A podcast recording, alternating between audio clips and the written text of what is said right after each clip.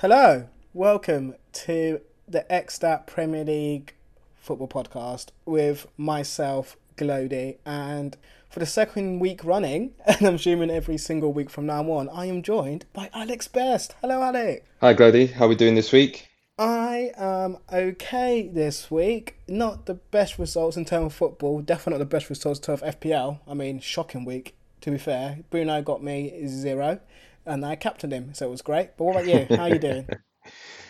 Yeah, you know what? I'm I'm just going to imagine that absolutely no football happened from an Arsenal perspective, and also on FPL, I believe I didn't do so well as as well. I don't think I've got got that much points. I think um is it Tsimikas? I can never pronounce that guy's name. I think he's probably my highest scorer this week, but yeah, it's fine. It's only game week two. There's another 36. I'll be all right. Yeah, it's so true. And I think you don't pronounce the T his name. I think it's Simikas. So I think you don't pronounce Simarcus or something like that. Simarcus, yeah. I'm not, I'm not too sure. I might ask Google later. But to, but ignore that because we are going to talk about a lot of things there. We watched a lot of football this weekend. Do you know when you watch a bit too much football and you're kind of footballed out? That was me this week. I watched a bit too much football. But we're going to talk about Liverpool Burnley, um, a bit of Brighton versus Watford. Uh, for some reason, I watched Palace versus Brentford. We're going to talk about that. Alex, you watched Wolves Spurs, which looks like a very dull game from the outside. But then you also watched Arsenal Chelsea, which I can't wait to hear about that because I actually switched off. I didn't watch the second half because I saw 2 0 and I was like, this is over. They're just going to game manage. so I actually very, very intrigued to um hear about that, and I can't wait to hear your talking points because two weeks in a row, zero points for Arsenal.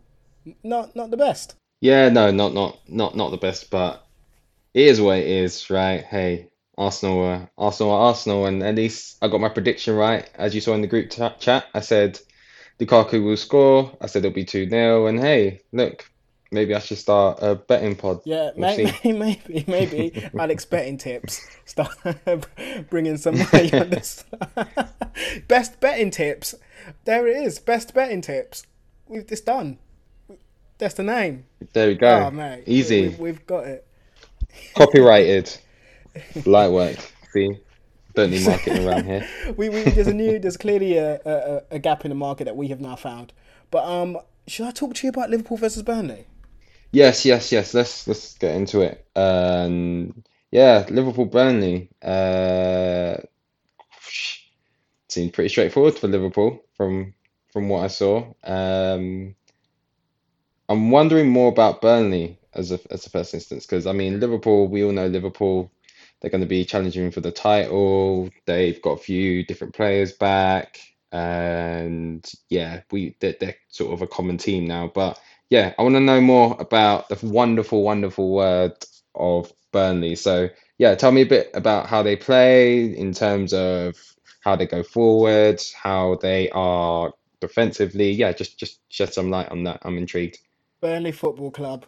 What a football club! I love I love everything about Burnley. I love the formation. I love the manager. The four four two. Just just English football. that sounds really weird, but it's just just just just really like bog standard. There's four men, four men, two up front. Spanks, that's all it is, and it's just great. But um, going forward, they didn't didn't offer much. They offered a lot of long balls over the top. Um, that's how they kind of play. They play through Dwight McNeil a lot, who's a talented, talented footballer and still quite young as well. So that's how they played, and they got a few chances there. Kind of the final ball was very, very poor didn't have the best best xG of actually zero point seven. So when he did get the chances, it was um, it was kind of wayward chances. But what I love about Burnley is how they defend. Is is the four four two. Is is the two banks of four and the two up front. So what they do is they don't press a lot. They only press when the ball is like around their around their box. So they press very late. So they let you have it in your defensive third. They let you have it in the midfield third. But the minute it gets to their to your attacking third, they're there. They're on you, and they funnel you inside. So they try they, they, they, they defend with width and they funnel you inside. So your shots are either in front of Ben Mee, Tarkowski, or at Nick Pope, and it kind of funnels it straight down, which is seen by the stats because they had the um they were top four for blocks in the Prem last season with 659 blocks from shots, which is a crazy Oh amount. wow, Yeah, that's a lot. yeah, it is. So like, if you had a shot, Tarkowski or, or Ben Mee were blocking it. But because of this, this is this is how Liverpool got their actual their first goal, and this is kind of weird because you see how Liverpool got their first goal. Burnley tried to react, and then Liverpool got their second goal because of Burnley's reaction, which was kind of strange. But I'll talk about it quickly. So what happened was, um, Liverpool had the ball. It was played out to Simicas. I'm, are we going to go with Simicas? Do you think Simicas is the right name? Yeah, we'll go with that. We're gonna go with Simicas. So we played the ball out to Simicas. Um, there's no pressure on him. He has time. He has time, and it's whipped in. And there is Jota, two goals in two games, nods at home. But the key thing there is a there's no pressure on him, and b Tarkowski goes mad. He goes mental. And I know you're centre back by trade, Alex. So I know for a fact. Um, if if you thought there was an issue with your right back or left back not pressing across that led to a goal, it, it, you go mad. You go, what's going on? Pressure the cross, pressure the man. You had time to pick it out. And I know from my footballing days, being a right back, is if my centre back went mad at me, I would make sure I wouldn't make the same mistake twice.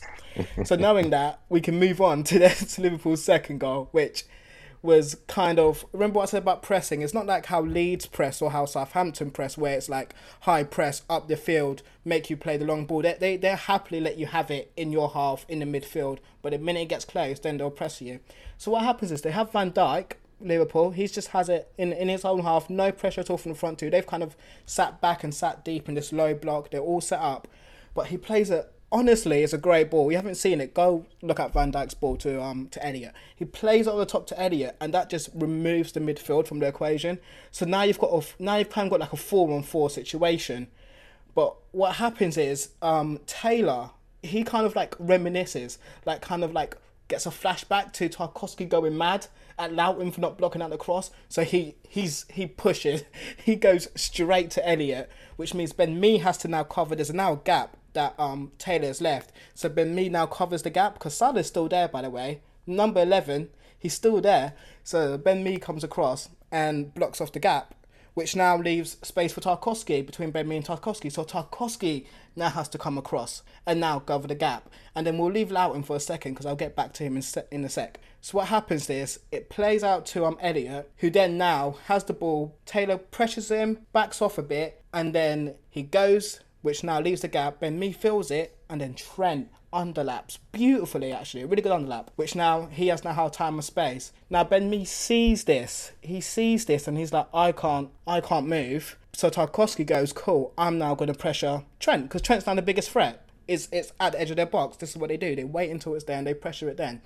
So it's at the edge of the box. Tarkowski goes sees it. He pressures and guess who they forgot about? Number 10 Sadio Mane because Lowton hasn't shuffled across quick enough there's now a gap, a massive gap between Tarkowski and Lowton, which now leaves Mane just free as a bird. Honestly, he was so free, and it's played through brilliantly by Trent, who finds Mane, who finds the back of the net, and it's kind of a um, not a yin and yang, but it's more of a reaction. They they make a mistake from not pressing enough, and then they overpress, and then it leads to another goal. The shuffle across from Taylor, which left to Elliott, which then left a gap. So Ben Mee had to fill it because Salah was free, which then left another gap. So Tarkowski had to come across. But Lowton's, because it's happened so quickly and Lowton's worried about Mane, he hasn't had time to come across. And then Mane's just slotted through, found the back of the net, and it was a great goal. And I thought I feel for Burnley because I don't want them to go down, and Burnley don't go down, but they could go down.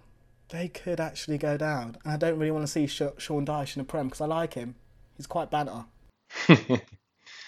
Yeah, no, he, he he most definitely is. And I, I I actually got a chance to see both of the goals, and with the second goal, I I kind of thought it was uh, the the the defender's fault where he's gone to follow Mane because if he decides to sort of take a step forward, Mane's going to be offside, and where Trent had to play the ball from, that was sort of he was operating in in let's say like a half space maybe because he wasn't in the center of the pitch, right? And the way that that cross has come in, the way that that cross has come in, Mane's had to do a world-class finish in order for him to score.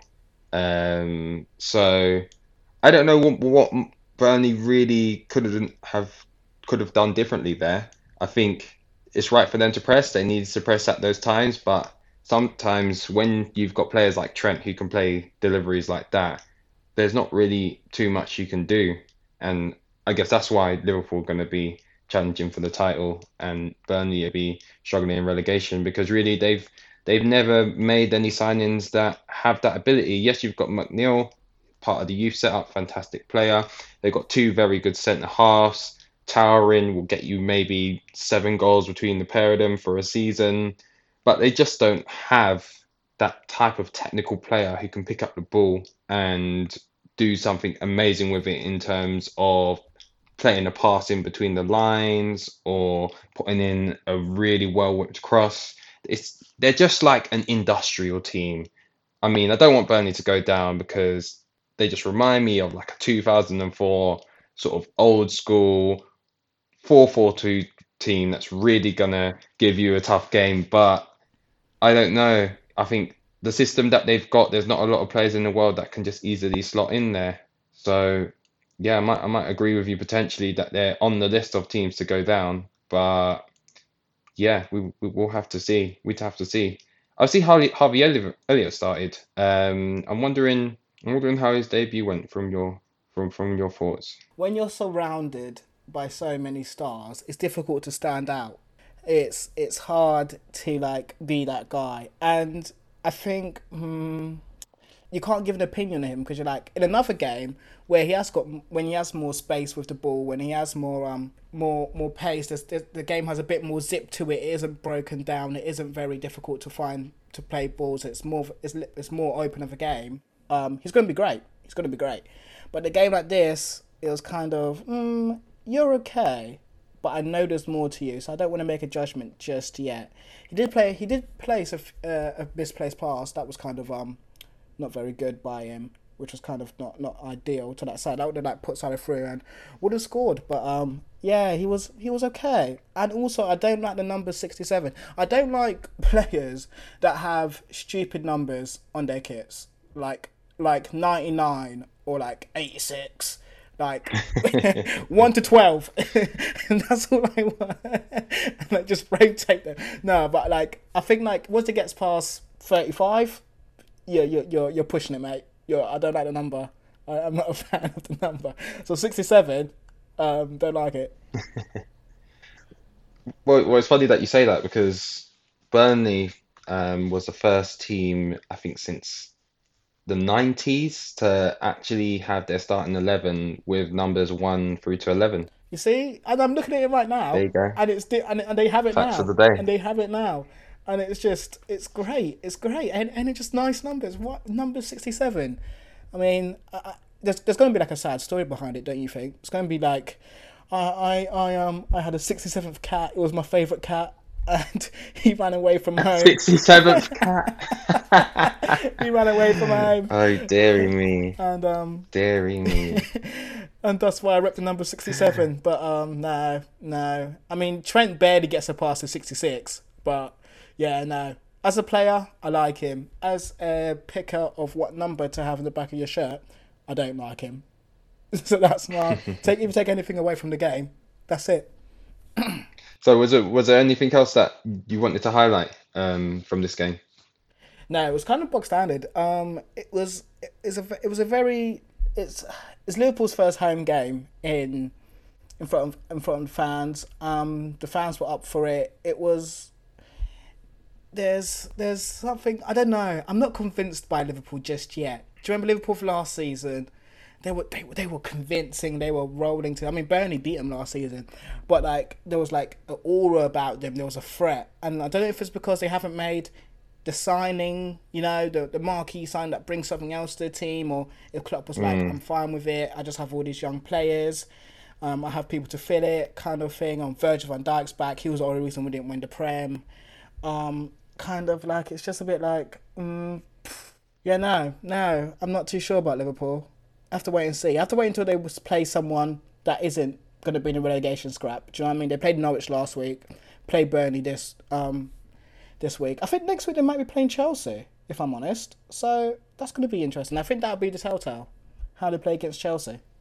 Mm, mm, yeah, I'll definitely be keeping an eye on that one. top four battle slash run for the league is looking pretty tasty. Might be the first time in a while where we actually get four horses instead of it being just maybe one or two. So yeah, definitely, definitely something to to watch out for next week. Yeah, no, hundred percent. Um, I know Chelsea want to move the league. I'm sorry to like burst your bubble, and and like, um, we might no Chelsea are going to move the league. It's just it's just how it's going to be. But enough about that end of the table. Let's talk about maybe mid-table, lower end of the table. I didn't. I did watch this game, but not as well as you did. Um, Brighton Watford, Brighton two, Watford nil. If I'm not wrong, Alex. Please tell me about Brighton. Please tell me about Brighton and that right hand side because you saw something that I didn't. Yeah, so I was really intrigued by how much impotence they put on this right hand side versus Watford. So they had Pascal Gross and Trossard working on that side, and it was just um, the effectiveness and how they were dominating, and whether that was on the ball or off the ball, or if there was setting pressing traps. Um, and what I mean by pressing traps is where when they're building up the ball and its first phase, and it might be around Webster or it might have been out wide um, with Gross, what they're doing is they're sort of taking their time. They're not a team that like to progress the ball at a high tempo quite quickly. They're quite happy to operate with it between the back of the line and the two midfielders and their two wing backs. But what Trossard does, which I think is extremely clever, is that when they get to a position where uh, they've got maybe it's Webster on the ball or Gross on the ball and they're far out wide and everyone will see it all of the time where it's sort of man for man everybody's picked up and they're sort of in a position where you're thinking oh okay you're now gonna try and knock it long into Maupay or you're gonna try and maybe switch the play or do something which is a little bit more dynamic and longer in order for them to keep possession but what they do is Trossard sort of does a switch with Pascal. So Trossard all of a sudden will turn, runs to come short, as short as possible as he can to Webster, and then Pascal Gross just literally rolls whoever's marking him, runs straight down the line, and Webster plays a ball down the channel, and all of a sudden there's this whole sort of difficulty that Watford have had to deal with and yeah, they were absolutely peppering them on that right hand side. I was really impressed by the way that they set up, and yeah, they really they really did deserve the two 0 Just just just off the basis of that, I don't think Watford could could really deal with it on on that side of the pitch for them.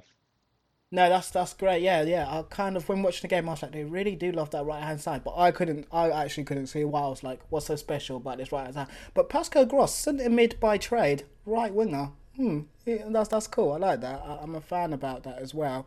But um, I don't know if you guys remember, but at the end of last episode, I said look at corners because people set up for corners and how team defend corners are very different, and it's actually really intriguing.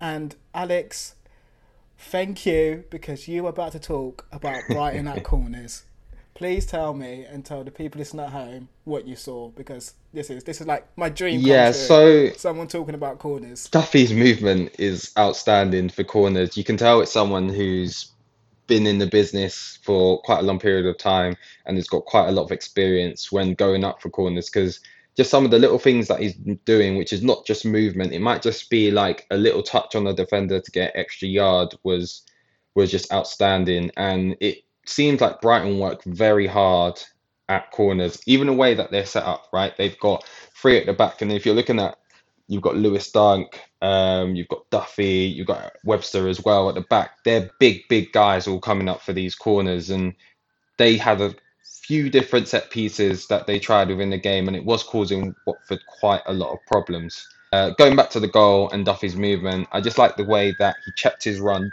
just at the right moment to sort of say I need to check back to make sure that I can win this header, and just the ability to be able to put it on target was I thought was outstanding.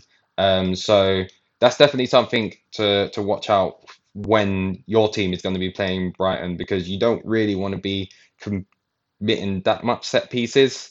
It's not. It's probably their strong suit, and I say they're probably one of the strongest in the league.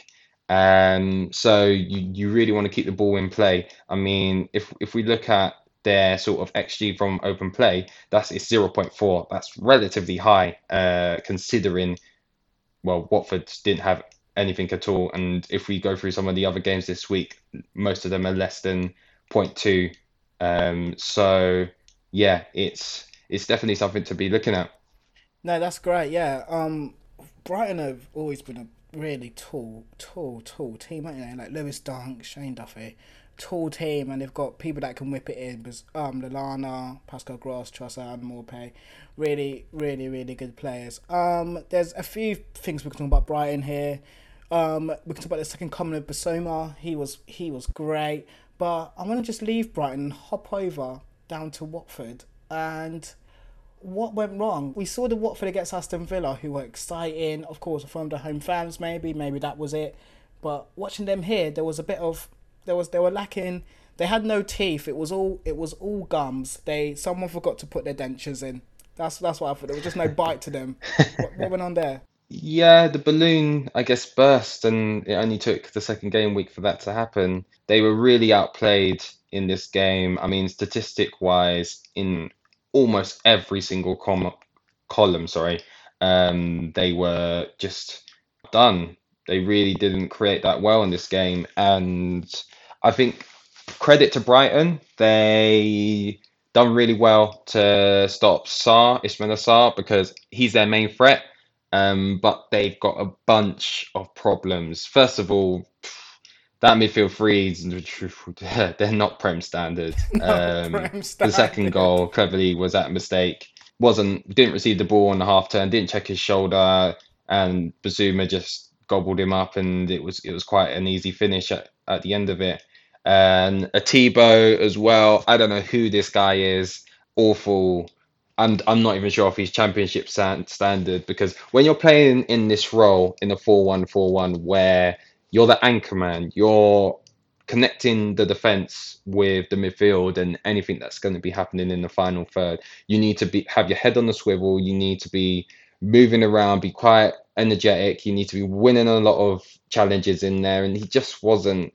He just wasn't up to standards. I mean, he lost half of his duels that game, and the passing percentage was really not that high at all. Just a really, really poor performance, and I'm hoping that he can prove me wrong in other games. Um, but then also just going back to their wingers, they they just didn't.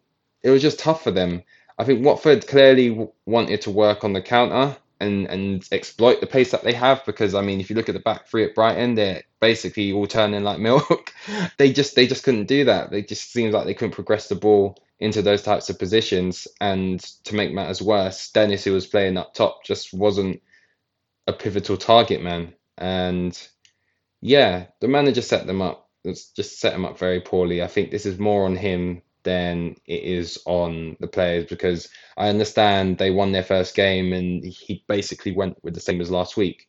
But you've you've got to be tactical in these games and you've got to really focus on these types of games against teams that potentially can go down and know exactly how you need to set up in order to win the game. So yeah, I put a little one in the column for Watford in terms of bad performances, and let's hope that that column doesn't get too big by the end of the season. Is there anyone else you want to give a shout out to? Anyone else you want to talk about in this game that we might have missed, or anyone you're like, hmm, maybe you should play more because I like you. Yeah, so common name to everyone, Josh King came on, has had a bit of a run out, but was lively as soon as he came on and was exactly what they needed to have in in this game. They needed someone who was going to give Duffy well, well, some type of problem because had his deck chair out for most of the game. So I'm hoping that he's going to start more and that he's going to be given the opportunity to really bring some goals to this team. I reckon he can maybe get six or seven this season if they actually play him throughout. Um,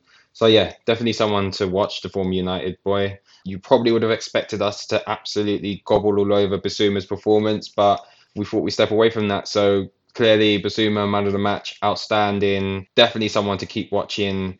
And yeah, I'm trying to see if I can come up with a summary in the long term about what team he will suit the best in the top four. Because I know offline, um, between me and Glody, we were discussing how he would fit in at United and how he could be sort of that second holding midfielder. It was an okay game to watch. Definitely watch more of Brighton. Yeah, no, Brighton are good. Bissouma's great. Get him in. Get him in the club. Um, yeah, I don't want to talk about Fred. Um, but we're not here to talk about United because, yeah, that was a terrible, terrible game. Um, no, Brighton look good. Brighton always look good. You know, XG Kings, the king of kings, the kings of XG. And they always look good. So I'm excited to see a bit more of Brighton. And to sum up Watford, when you're playing Cathcart at right back, you've got a problem. And that's what I'm going to say. so that's all I'm gonna move move on. I did watch one game, and I watched the nil nil. That is Palace versus Brentford. I'm wondering, Alex, did you watch it? No, I didn't, but really disappointed to hear that this was a game where it was a stalemate and nobody scored. Um, big hype around Ivan Toney when he came up, and it's Vieira's Palace as well. So as an Arsenal fan, you're wanting him to do well, but yeah, it seems like it was a it was a boring display. Seems like I didn't miss out on much. Seems like I made the right decision to go and play football at this time. I'm keen to see what your sort of initial thoughts are, and then we can go into some finer details that are going to be a little bit more eye-catching, or I say eye-catching. Nobody's watching this. a little bit more interesting for everyone. Yeah, I, I butchered it. I'm not gonna lie to you, mate. Um, I, I thought it would be like kind of like you know like that cool big brain like I really know football and I'm gonna watch Palace versus Brentford. That's gonna really sneak under the radar. It's gonna be a really good game, and it just it it was a good game if you want to see crunching tackles in the centre mid. Except for that, there was nothing else going on. It was it was honestly it was it was a boring game. It was a, it was yeah, and I watched all of it, and I was really hoping for it and for something to like happen or something nice to happen, and like it was just it just wasn't wasn't the game. Um, but Brentford looked okay. Ivan Toney looked good. Brentford take their time with um, set pieces, which uh, interests me. I think you're starting to see a pattern with me and set pieces. They like really take their time. Like honestly, like maybe fifteen seconds from the referee blowing the whistle to them actually taking the set piece. That's how long they, they take. Which I kind of what do you think? Is that like a is that like to psych him out? what do you think? Why would you take that on to, to, to kick a ball? Is it is it like is it to psych out the defenders, not knowing where the run's going to be made, maybe catch them out? You, any opinion? Yeah, I mean, if you're a coach and you're coaching your team on set pieces, you never want your team to rush them, especially if they've been planned. Um, when it comes to any sort of dead ball situation, it's always good to take your time. The clock is already stopped, um, and you're in possession. So yeah, just just relax and make sure that you can get a good delivery in. So not not anything that's like crazy different or crazy uh, in in the sense of oh, okay, why are they taking 15 seconds? I think it's just a matter of they've clearly worked on set pieces this week and they want to be as effective as possible. Um, now you've said that to me, I agree with you, but for the entertainment and controversy sake, I'm gonna say I disagree with you. I don't like it. Get it out the prem. I want an instant. I want an instant. Referee blows the whistle. The ball's whipped in. But I do want to talk about um, a quick shout out to my man, um, Conor Gallagher. Conor Gallagher, CG as I call him, or Seagal, depending. He is a great, great player. I don't know if you um, watched him up West Brom last season, but I didn't. I didn't watch much of West Brom, but did you? Did you see anything of him? Yeah, he's. My analysis of him is he's a bottom half Prem player or he'll play for a team that is going to be challenging for the playoffs in terms of standards. He gets around quite a lot. He's quite busy. He's quite industrial as a midfielder.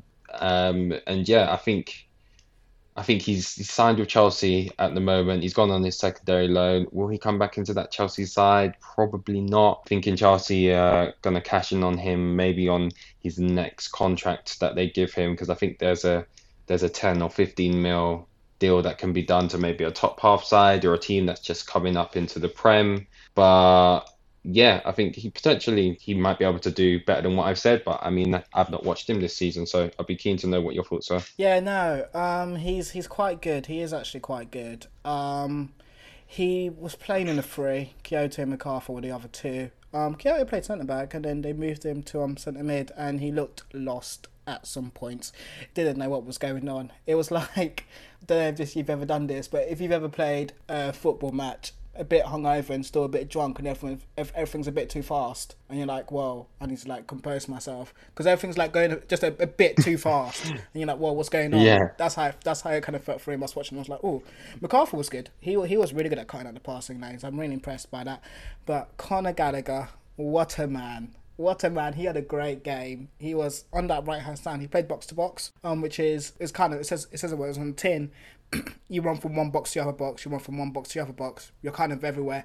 And he was and he was like um a mud on a pig. He was everywhere. He was literally everywhere. He he, he was making challenges. He was he was getting shots away, and he was just impressive with his late runs into the box. Like even with his t- tackling was impressive. He brought a lot going forward, but he also played defensively. But what was great is with um what he brought going forward, and then what was even better defensively. But let's start with attacking. Breaking news: Brentford play three at the back. So when Brentford play three at the back, Palace play three forwards. So Zaha, Benteke, Schlupp. The three cent and the three centre backs, they're occupied by Zaha, Benteke, Schlupp. And what that means, it means Rico Henry has to cover any runs made by Joel Ward or any runs made by Conor Gallagher. I don't know if you've seen Joel Ward, but he's not the most agile person, so he's not making those runs. But Conor Gallagher is. but Rico, you, you've been you're, you're told as that left winger to watch the wing. You're told to watch the wing and don't let don't let anything go over your left shoulder. But Conor wasn't doing them runs. He was doing a un, he was underlapping. So he was going inside. So the underlap is when you go underneath. The overlaps when you go over. So he was underlapping um behind to get to make those late runs. And if and obviously they're occupied by Zaha. He he can run in, exploit the space between the two centre backs of Pinnock and Jansson, and he got a shot away. It was a great shot, hit the post and crossbar, and then it was cleared. But that was like really impressive, and he just kept on doing that and popping up and like playing a high press, but knowing when not to press. Was really intrigued. So I do what I did best, and I was like, let's now focus on Conor Gallagher because the game had nothing else going on for them. I've anything in the centre mid, Alex, was getting met by a two foot challenge. It was it was chaotic. it was it was like it was chaotic. Like the the commentators were like, "Yeah, good old fashioned football," and I was like, "It's just clattering. People are just getting clattered," and it was just anything in that centre mid. So that's why it kind of that's why maybe the game was nil nil, and maybe why they took so long on free kicks, like you said, because they got so many, and th- this was probably their best way to score. They Brentford were like, oh, maybe this is we should take our time because we're clearly not getting any time on the ball. So it kind of just broke up the play, and it, it, the game wasn't fluid at all. I mean, the first half flew by, but that's because it was entertaining because of the tackle. Remember him going forward, you see this late runs. Going backwards, he was always applying pressure. He was it was a game for him. It was scrappy. He enjoyed tackling. He was getting the challenges. So I looked into his stats last year for West Brom. I was intrigued. I was like, oh, does he always do this? Or maybe Vieira, you know Vieira, old school centre mid. he he loves it. He wants to he clatters through people, but yeah, he's tidy. He's nice with the ball. He he he can compose himself. You know what I mean? So like, it was kind of like maybe this is what Vieira has told him to do and how to play. But at West Brom, he was doing this, nevertheless. So he won the most tackles f- out of the whole West Brom squad throughout the whole season with 53. The next was Ajayi on 42. Tackles in the midfield fir- in the midfield, he was first. Tackles in the attacking third, he was first. Number of times applying pressure onto opposition players, he was first. So the amount of times, what that means, the amount of times there was an opposition player and they had the ball and he applied the pressure, he, it was the most times he did the most. So he was first with 709 times. But then what is really impressive with that, he was also first of gaining possession after five seconds of applying said pressure. So he would apply this pressure and he would get the ball back the most out of the whole West Brom. So it- shows that he isn't like rash and he isn't just applying pressure. Then someone can just like you know quickly twinkle toes away from him, half turn, step over, he's on the floor, pass it away. That that pressure was pointless. He's applying pressure, but he's winning the ball back as well, which is great because he gets the ball back. And then he only made one mistake that led to a goal last season, which is impressive for someone who's disinvolved in a team. If he's making these tackles, if he's in the midfield third and attacking third, um, if he's applying these pressures, if he's getting the ball back, when he does get the ball back, he doesn't he doesn't um he doesn't commit any mistakes. He doesn't let the other team get the ball back. It's not out for nothing. He will get the ball and he'll and it will be an outlet. He'll be the outlet. He'll either play the ball or he will continue with it. And then to even like like really to bring this point home with Conor Gallagher and how good he was. Um, the most impressive thing about him last season that he was second for overall distance run with the ball. So he ran just over four thousand yards with the ball um, last year for, for Oh, West wow. Brom. So yeah, no, that's that's a really good stat. That's that's that's really good for him. So it shows that when again he he applies the pressure in the midfield third or attacking third, he gets it back within five seconds of applying said pressure. He doesn't really give the ball away when he's got the ball. He or he doesn't make a mistake. When he and then when he does have the ball, and he's dribbling with it, it's he's not very he's not very easy to get the ball off him. So um, it's kind of just like you know what, I'm Conor Gallagher. I'm excited to watch you, and I'm not going to watch Palace day in and day out because I feel sorry for Vieira. I feel like they've really stitched him up here. They've really like, I can't see him doing Palace doing well, kind of. thing. They've made really good signings to be fair to them, but I just can't see him. So, oh, I really want him to do well. I really want him to do well, but it's it's a shame that it's this Palace team, ain't it? Yeah, I'm I'm of the same. I don't I think this Palace team's favourite for me to go down. I know they got Wilfred Zaha, that's probably nine, ten goals. I mean, they've got Christian Benteke, but you never know which one's going to turn up within the season. They've not really got that much out wide threat as they did last season. Obviously, they've lost a few players because they didn't renew their contract and they've gone on a free. It's just um, it's almost like when Roy left, they just went, ah, it doesn't matter anymore. Someone else will pick it up. But yeah, it's gonna be it's gonna be tough, tough for them, and and with Brentford as well. I hope that they might try a few different things going forward. I mean, they got Josh Dasilva to come back. I know that was someone that was quite pivotal to them last season, and I'm sure once Ivan gets one, he'll be able to get them quite a few goals this season. I reckon he might be able to get them maybe seven or eight, and I reckon it'll be be against those types of teams who find it quite difficult to deal with two strikers. So yeah, there's lots lots to be positive about if you're a Brentford fan.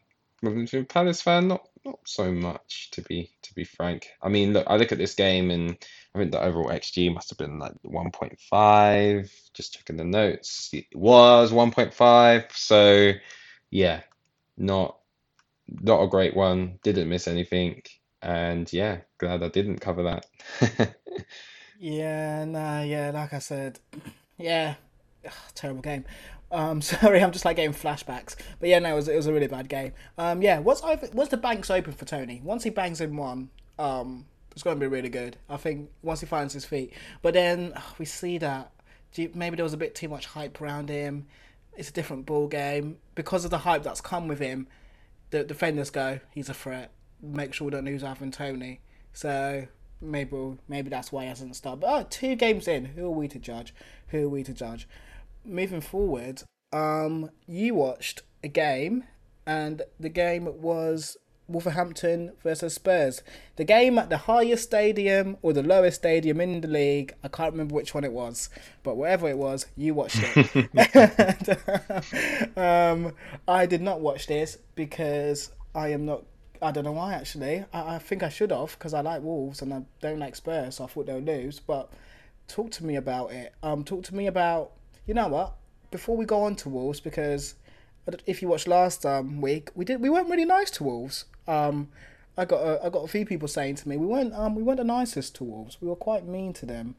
But um, so maybe keep that at the back of your mind before we, we get into that. Um, Spurs, um, the old Tottenham, three CDMs. um, Yeah, that's exactly what I put down in my notes. Um, I'm Nuno is a very special manager. I do like some of the stuff that he's done, but yeah, this um this three in midfield is is going to be something that's going to be a mainstay for them. So they lined up with a 4-3-3 today. They had Alli in there, Skipp and Højbjerg, right? Skipp and Højbjerg straight away are quite defensively minded players, and they had Dele Alli almost sort of drifting, sort of given a free role when they're going forward, but defensively also having to do that job. Yeah, interesting, really interesting.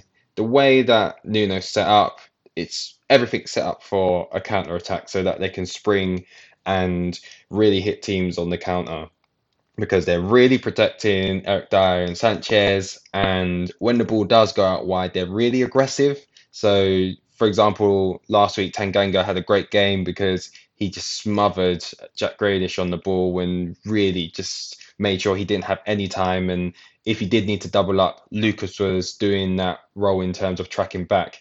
And then on the left hand side, Reguilon and Bergwijn were sort of trying to do the same thing, but just because of the stature of those players, they can't do it as effectively. But yeah, it's it's almost like Nuno wants you to come through the middle of the team.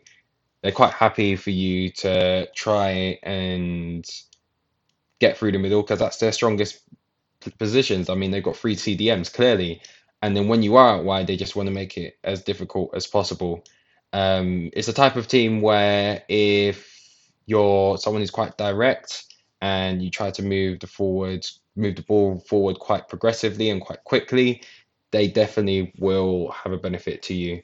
I wanted to note Bergwijn, for example, who I thought had a really good game, even though he doesn't involve too much, because Tottenham didn't really have that much of the ball, I'd say, in my opinion. Um, I know stats will cover me too. Um, I think Wolves had around 60% of the ball, but Spurs really just didn't didn't have that much of the ball and we're just trying to operate on the counter. And Bergwijn, anytime he did get the ball out on that left hand side or right hand side, he was effective. And I think that's what Nuno's been trying to teach his front three is to be effective when they do get the ball and it does come out to them, for them to understand that they're going to be in one on one situations or 2v2 or 3v2.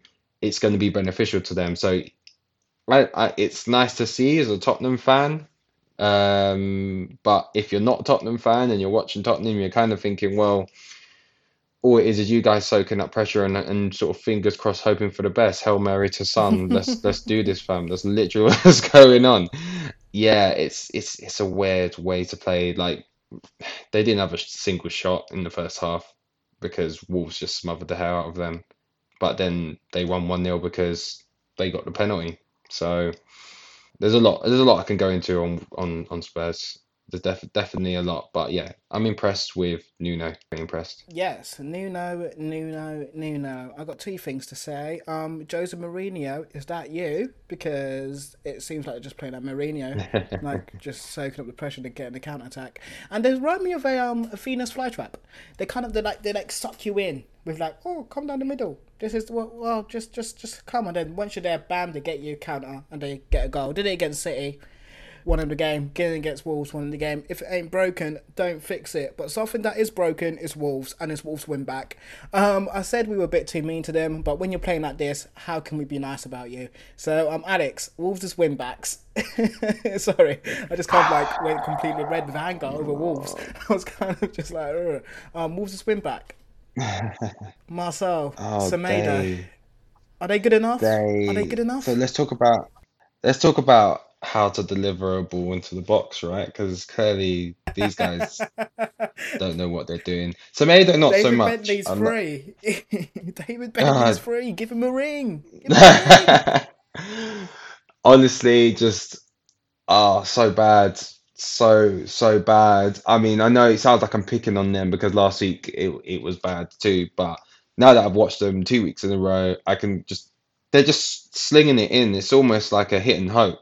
Whether they're doing a cross from deep or a cross from the byline, they're really not making the right decisions on where these passes need to be going. And it really hindered Wolves. I mean, 35 crosses is is a lot of crosses to put in to the box in the game and no end products. I think it was a really, really poor p performance. And for me, I think they've got to change it somehow. I know they've got um, Nouri, who they had on loan last year, and they've signed him permanently. I think they've got to bring him into the side. I know Johnny's injured, and that would massively help them. But it's something they need to work on, and they're not going to win games if they can't put balls in the box. And for other reasons that I can definitely give you on a postcard today. uh, God, they're really bad. No, it's, honestly, no, no, sorry, sorry, no. Wolves aren't bad, they just can't score. And this was one of the things we, we pointed out in week one, like that front three. Okay, yeah, Jimenez, again, he's just back from an injury, so it's understandable. But um, you've you've said here Adama needs to go um, find get some new shooting boots, and I agree. He he's, he's just not a finisher. Trincao is going to take time to get used to the prem. So I don't know what's going to happen. Someone the goal's going to come somewhere. I think at times it used to be Neves and Moutinho used to like do like that one to thirty yard strike and that would go in, kind of thing. But that's clearly not the chart happening for them right now. So um, something needs to be happening. Maybe they need to work on crossing. Maybe they need to get new wing backs. Maybe they just should stop crossing altogether and work the ball into the box. I don't know, but um, Wolves, yeah, uh, this could be it, you know. This could be the season. Especially when they haven't replaced that back three since they've come up. And they've been here for a while. Like, a while. Coady, Kilman, Saïss, they've, they, they've, they've been there, like, since they've come up. Coady was a centre mid and they moved him centre back. So, like, the improvement has all been, like, up front. But it just hasn't worked because they're just not scoring. I think the problem, well, it's not really a problem. So just to be clear to you Wolves fans, from my perspective, don't panic. You'll be fine. Little changes here and there, and a few players turn on the style, you'll be okay. Um, in my personal opinion, defensively, it wasn't a problem, right? They swallowed up possession. Tottenham weren't really a threat apart from in a few phases, but at the end of the day, Tottenham didn't fit from those few phases anyway. But I think the manager needs to look at this team and see where his value is. I mean, Adama for me, as much as I say literally my notes probably make him sound like he didn't have that much of a great game, absolutely was the best player on the pitch for me. Just outstanding. Tanganga was thinking, okay, who's in my pocket next? I put Jack in there. I can put someone else in there. Lucas was thinking, oh, I can help you as well if you've got some spare change for me. And there were some phases of play where Adama was just absolutely dominating. In the first half, I don't think he lost the ball. And I said to Golodi at half time, I was. At all. I don't think he lost the ball at all. Um, he either got fouled or he put in the dangerous spot for someone else to cross the ball in. Like he didn't lose the ball at all. He was just bad boy. It was almost like NBA. It was almost like NBA style. Get the ball to MJ or get the ball to Steph. Let him shoot. That's what it was. just like just give the ball to him because he's going to do everything. And he was. He was genuinely doing everything, um, which did give me actually a thought. And I always say, I hate, as a centre half, I hate strikers where you know you're going to have a long day, where they're just like, they're a madness in the physical physical side, and you know they can strike a ball. And I might have to put, I don't know, you guys let me know. I might have to put a team together which is just set up of players that are going to give you a long day. At the moment, Adama's going to be in there on the wing. I've got Lukaku. I've got Antonio. Like I just want to build a team of just absolute beasts. But yeah, Adama was really was really good. So don't panic. You guys will be fine. If Jimenez can recover from his injury from a mental side, he'll be okay. Trincao, sort of the same thing in terms of he'll be okay. It's going to be quite tough for him. He's quite young. He's come to the Premier League from the Spanish league yes, okay, it's the second best league in the world, but he wasn't really starting for Barcelona. So yeah, be chill, be cool. You guys will be fine. You'll still pump Norwich like two, three nil, just from the sole reason that I do think you'll be able to operate in the half spaces a little bit better against teams that are of a lower standard. Transition period. You've got to remember this is a transition period for them. They, have new manager, new style, not new players, but new way of playing. But Trincao's new, so yeah, it'll be all right. Wolves. Um, Spurs, just be happy with top six, maybe even seventh. I don't know about you guys. Long day, and long day it was for Pablo Mari because it was Chelsea 2, Arsenal nil. And um, Pablo Mari, Rob Holding, they must have been praying, praying to see um, Werner starting. They must have been like, oh, it's fine, it's going to be Werner. But then you saw the number nine and you went, surely not. Surely not. He's been there for three days. Is he ready? And he and he was um, too big, too strong. Lukaku. Rolling people. It was it was a scary sight. And um, as a United fan that Lukaku obviously used to play for, I am worried about this Chelsea team. We'll get to that in a sec. Let's talk about the game. I watched the first half, Alex, and switched it off because at 2 0, I thought they'll just manage it and that'll be the end of the match. And I know that's poor from me, but I had to get my notes written up for this.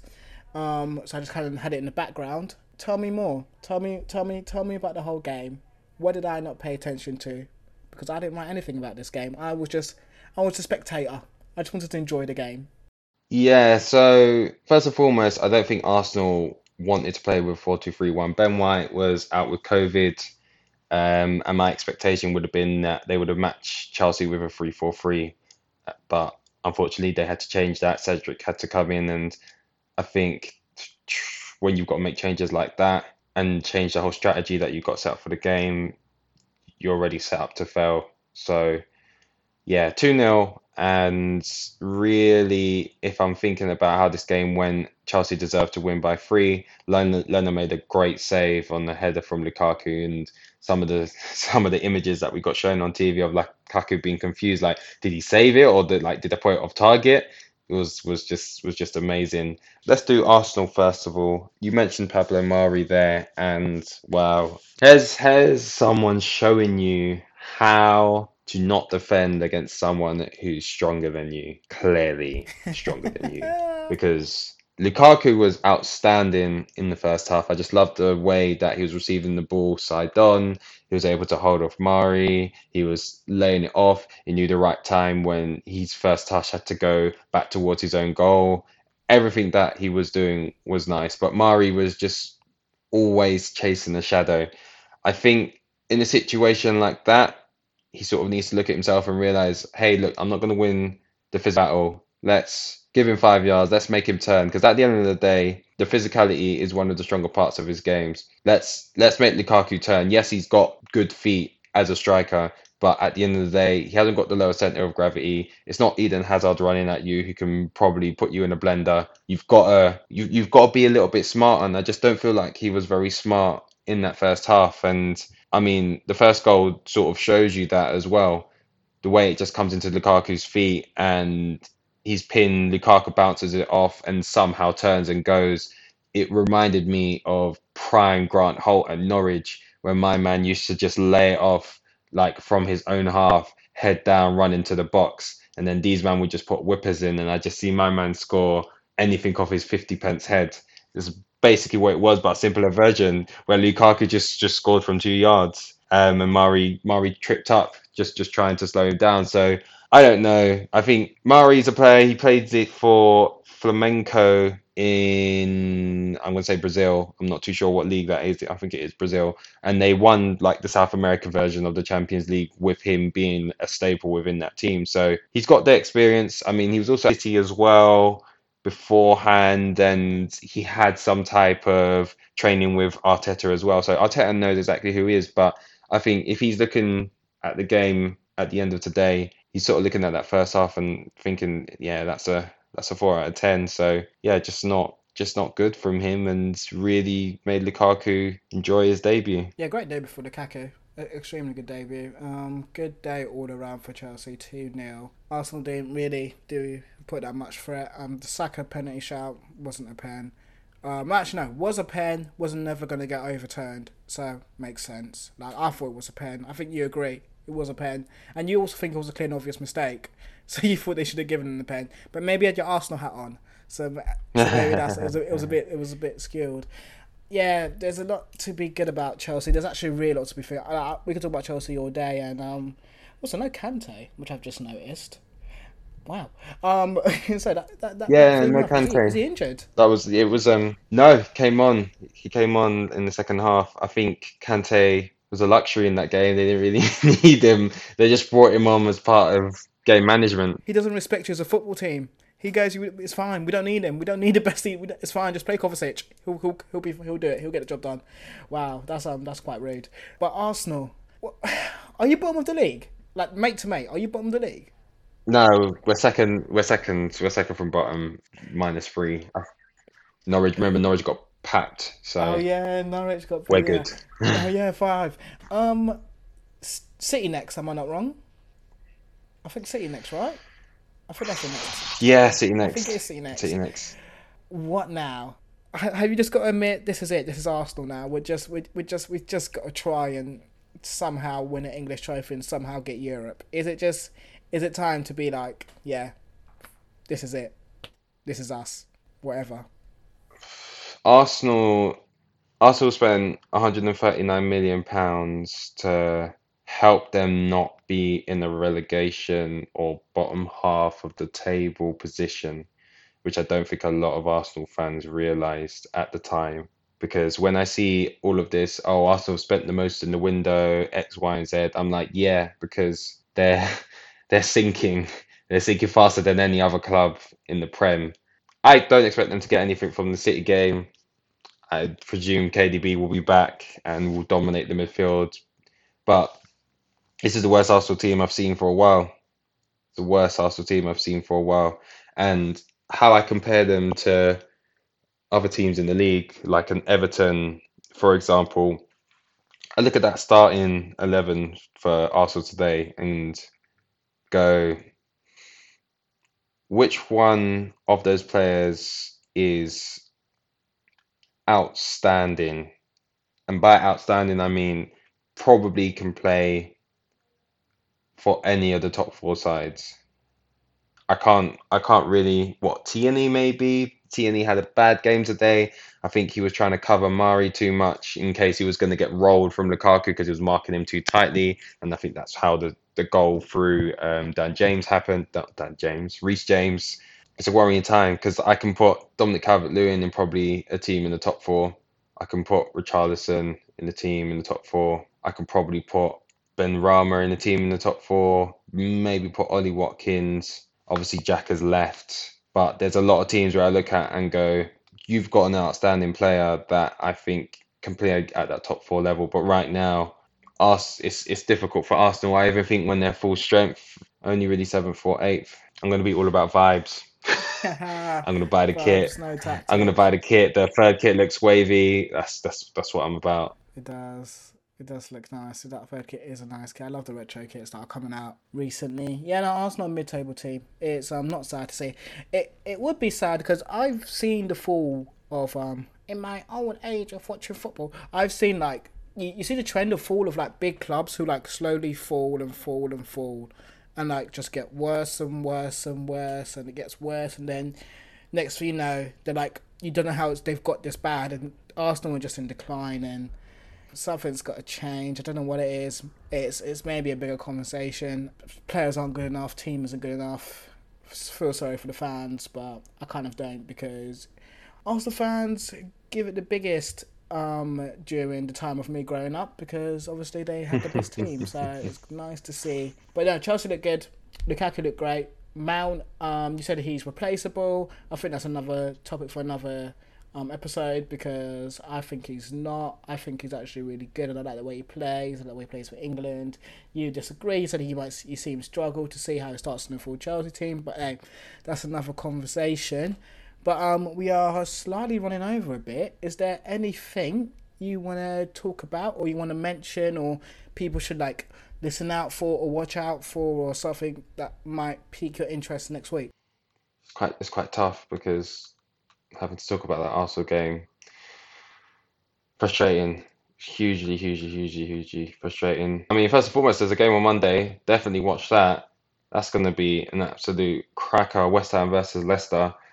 Arsenal City, obviously, if you want to see a spanking, there you go. Liverpool Chelsea, I think, is probably first versus third in terms of the league. Oh my lord, Van Dijk versus Lukaku is going to be beautiful, Salt Bae style. Like, oh, watch that. That's going to be an absolute cracker. I'm not going to lie. Next week, the games are stacked. Brighton's got Everton. That's amazing. That's that's gonna be popping. Who's on Sunday? I'm trying to remember who's on Sunday off the off the top of my head. So you, on Sunday you've got Burnley, Leeds, Spurs, Watford, and Wolves versus Man United.